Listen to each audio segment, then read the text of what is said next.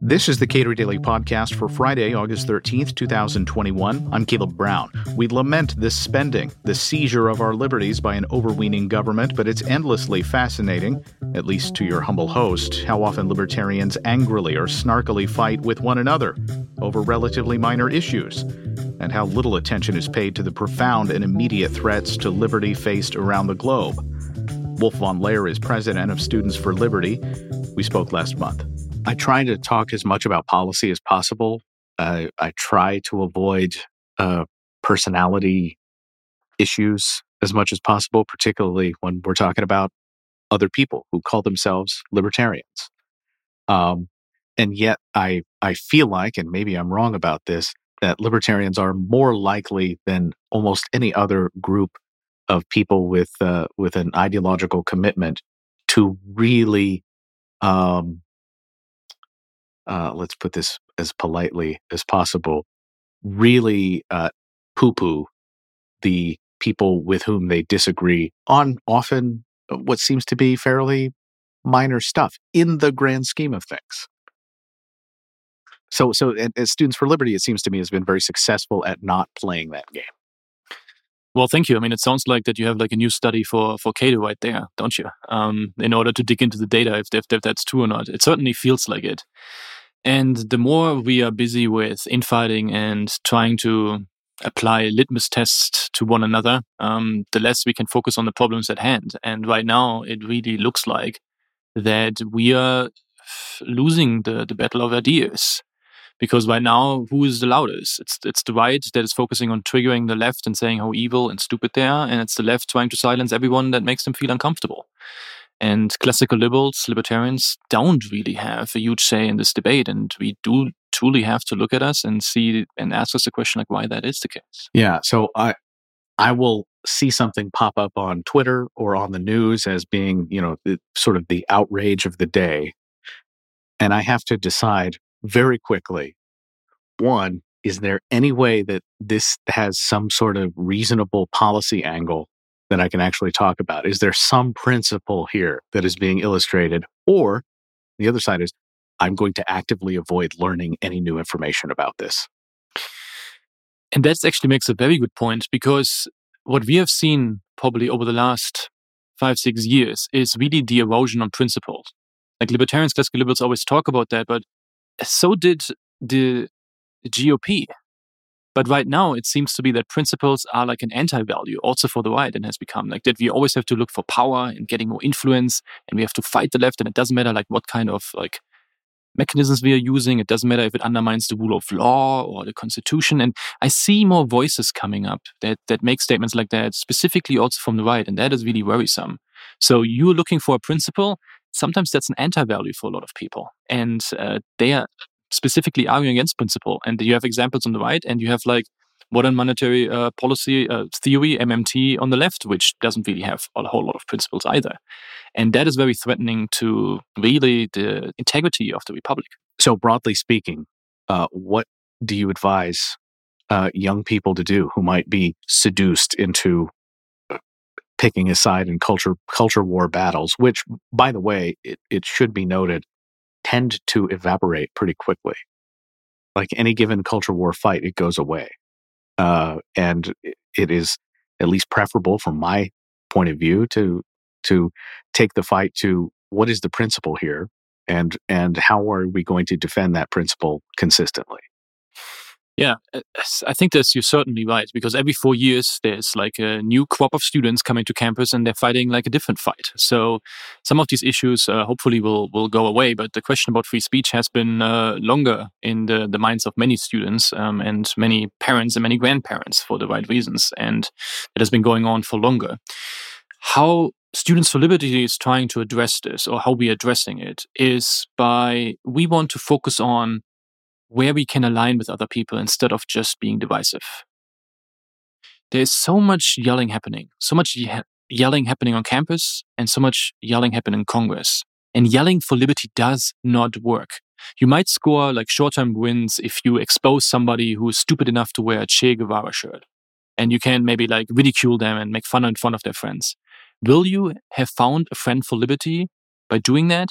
Will you have been able to generate a lot of people that change their minds and start suddenly reading Mises, Hayek, and, and Friedman because they saw like a TikTok video where you tore somebody down?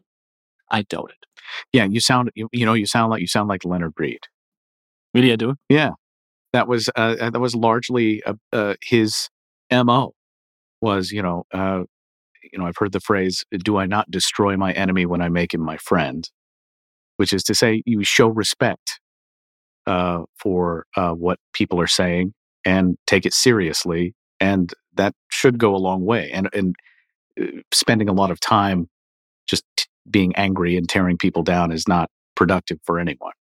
Well, thank you so much. It's a very kind compliment, and I have to admit that I could read definitely more Leonard Read. Um, I have done some of readings, but I should have done more. Um, but yeah, it's it's a good point. But the, the thing is that it's a difficult thing that I'm trying to wrap my head around. It's it's so clear. The trenches are dug in. You can see who's on the left, and you can clearly identify them, and you can put labels on them. And you can look to the right, and you can clearly identify them, and you can put labels on them.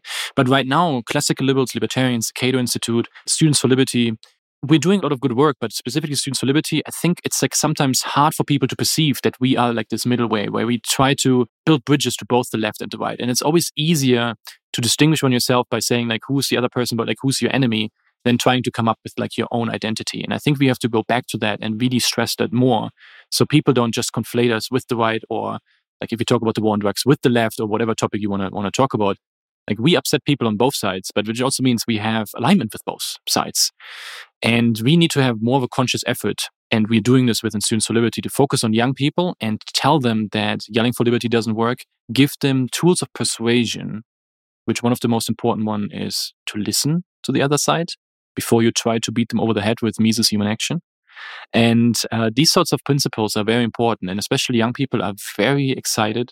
They're very passionate and often have like many very good ideas, but uh, it's it's harder to get them to see this the superior approach by not taking sides necessarily and trying to build bridges instead.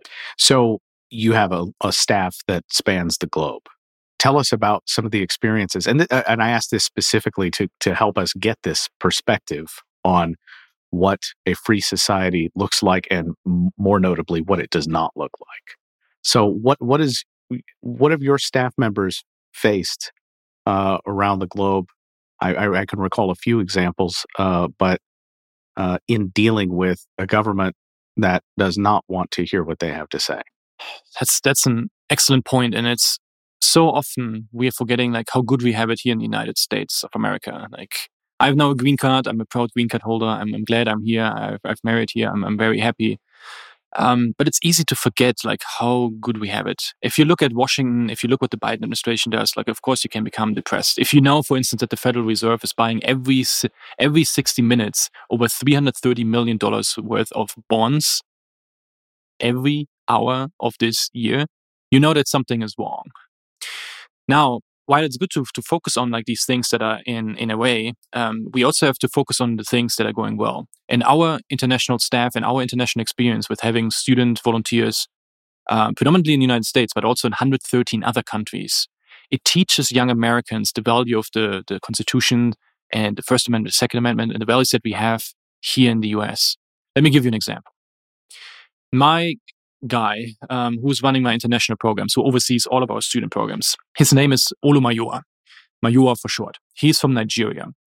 Super intelligent, has written many books. Uh, he's been working with Students for Liberty for seven, eight years. He was a volunteer when I started. But you cannot believe what he's going through on a daily basis because most Nigerian men uh, under the age of like 35, the police automatically assumes that they are like, um, and they have a term for that, which is, escapes me right now, but they're one of these like uh, people that whip other people off from like the Nigerian prince emails kind of thing. And so they're getting harassed. But not like harassed that they just get stopped and, and get pulled over. No. Just three weeks ago, Mayowa was pulled aside by two cops um, the reason was because he had only on one side of the car a license plate, not on the other side, and because it fell off on, on a recent trip. What happened then is they took him to an abandoned, run-down building to intimidate him, put him on a chair, put a gun to his head, threatened his life, told him that they will chop up his body and distribute it across Ibadan, where the city where he's from. It's a pretty big city in Nigeria. And then they extorted $700 from him. And like you and I, we cannot believe such a situation, like what, what goes through your head with this. Um, but this is happening to him, like has happened to him five or six times. And it's not because he works for us and he's targeted as a libertarian. No, just because he's a black male that falls into that category. And you can imagine like what this means. Like you cannot build an economy in like an environment like that. And the police protects themselves. Like luckily we had like somebody very high up, like um, an alumnus of our program that was like in the in the administration. So they actually started for the first time like an investigation. But then after months, like nobody answered anymore and it went went away. But we just uh, recently, like the, the European Parliament sent like a letter to to discuss like these this SARS, like the nsars that's the police force in Nigeria issue, and we got like uh, cited in CNN and BBC because we organized protests there. But if you have examples like that, young people like this, and they talk to like an American and tell them about their story, what it means to have the rule of law, to have accountability, then a light goes off and they're realizing what liberty is really about. If they talk somebody from Belarus, and we had like a student then there has been imprisoned five times, has been tortured as well, just by pointing out corruption, election fraud, and by, by just peacefully protesting. And if they talk to somebody like that and they're realizing, hey, this guy is 22 years old, he is recording officials by um, making fraudulent vote counts, he gets thrown in jail, that would not happen to me when I'm doing this at, at my, my, my county level. Liberty gets a different quality to them. So while we're focusing heavily on the US, the international stories really show young Americans how important it is to have a First Amendment and that we might have to protect it beyond also our feelings, which of course are one of the main reasons why the left is, is trying to attack that. Wolf von Laer is president of Students for Liberty. We spoke last month. Subscribe to the Cato Daily Podcast pretty much anywhere and follow us on Twitter at Cato Podcast.